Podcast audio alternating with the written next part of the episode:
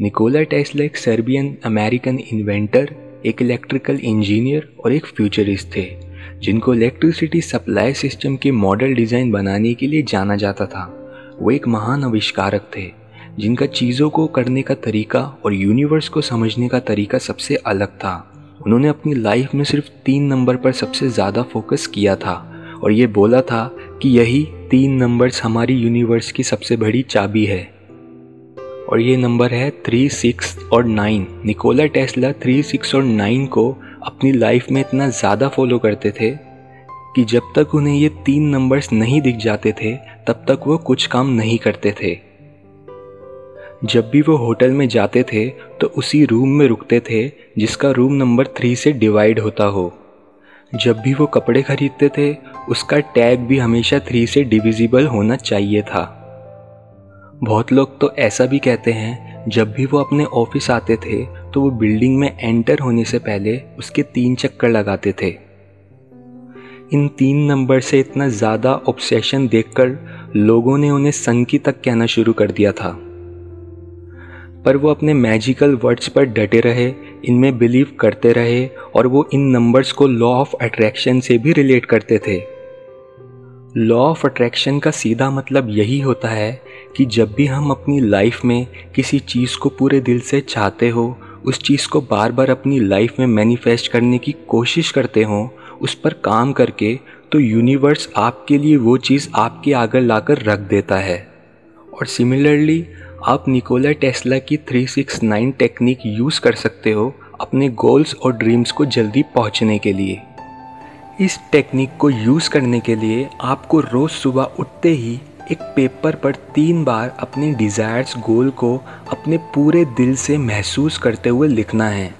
इससे आपका goal number 3 से एनर्जाइज होगा। उसके बाद आपको यही सेम चीज़ दोपहर में करनी है और अब आपको उस डिज़ायर को 6 बार लिखना है। लास्टली आपको ऐसे ही रात को सोने से पहले अपने गोल को 9 टाइम्स लिखना है, जिससे आपका गोल नंबर 9 से एनर्जाइज हो जाए और इस टेक्निक को यूज़ करते समय किसी और थॉट को दिमाग में नहीं आने देना। इस तरह से इस टेक्निक को रिपीट करने से धीरे धीरे आपका सबकॉन्शियस और इवन अनकॉन्शियस माइंड कुछ इस तरह से प्रोग्राम हो जाता है कि वो आपकी परसेप्चुअल रियलिटी को बदल देता है, जिससे आप अपने डिज़ायर्स गोल तक जल्दी और आसानी से पहुंच पाओ। पर क्यों हम नंबर 3, 6 और 9 को ही इतनी इम्पोर्टेंस देते हैं? ऐसा इसलिए होता है क्योंकि अगर हम अपने यूनिवर्स को एक सर्कल से कंपेयर करें, क्योंकि सर्कल सिंबलाइज करता है होलनेस को, तो वो टोटल 360 डिग्री का होता है। अगर हम इन नंबर्स को ऐड करें तो 3 + 6 = 9।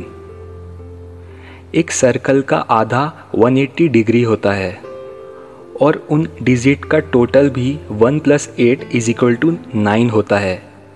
आप इस प्रोसेस को जितना कंटिन्यू करते जाओगे और बार बार सर्कल की डिग्रीज़ को हाफ करते जाओगे, तब हर डिजिट का सम हमेशा 9 ही आएगा। और सिर्फ सर्कल ही नहीं, आप किसी भी शेप के एंगल को हाफ करते रहोगे तो उनका टोटल भी हमेशा 9 ही आएगा। 3, 6, 9 ऐसे नंबर्स हैं जो यूनिवर्स के फाउंडेशनल स्ट्रक्चर को बनाते हैं। इसलिए हम जब भी कोई मैनिफेस्टेशन टेक्निक को यूज़ करते हैं तो उसे एटलीस्ट 21 डेज़ तक या 45 डेज़ तक करते हैं, क्योंकि इन डिजिट का टोटल 3, 6 या 9 होता है।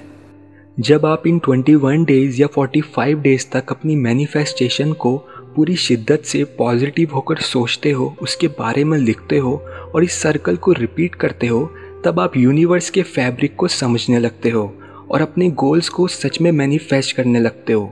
नंबर 3 इसलिए इम्पॉर्टेंट होता है क्योंकि वो यूनिवर्स तक पहुंचने का एक डायरेक्ट सोर्स है। नंबर 6 उस स्ट्रेंथ को रिप्रेजेंट करता है जो आपके अंदर है और वो बहुत पावरफुल है। नंबर 9 आपको अपने पास्ट के आगे बढ़ने में मदद करता है और जो भी आप में सेल्फ डाउट या नेगेटिविटी है उसको ख़त्म करता है। ये भी बहुत ज़रूरी है कि जब भी आप इन 3 नंबर्स को और इस टेक्निक को यूज़ करो तब आप अपने हाथों से लिखो, ना कि मोबाइल या लैपटॉप से, क्योंकि ये साइंटिफिक अप्रूवल है कि पेन और पेपर को यूज़ करना एक चीज़ की मेमोरी स्ट्रॉन्ग बनाने में किसी भी इलेक्ट्रॉनिकल डिवाइस से ज़्यादा इफ़ेक्टिव होता है। जब भी आप इस टेक्निक को यूज़ करोगे तो नेचुरली आप इंपेशेंट के शिकार बनोगे और एक्सपेक्ट करोगे कि आपके गोल्स बैठे बिठाए और साथ के साथ पूरे हो जाएं। लेकिन ये प्रोसेस सिर्फ उन्हीं के लिए काम करता है जो यूनिवर्स के फ्लो में हैं, जिनमें पेशेंस हैं और जो एक्चुअल में अपने डिज़ायर्स गोल रिसीव करने की पोजीशन में हैं।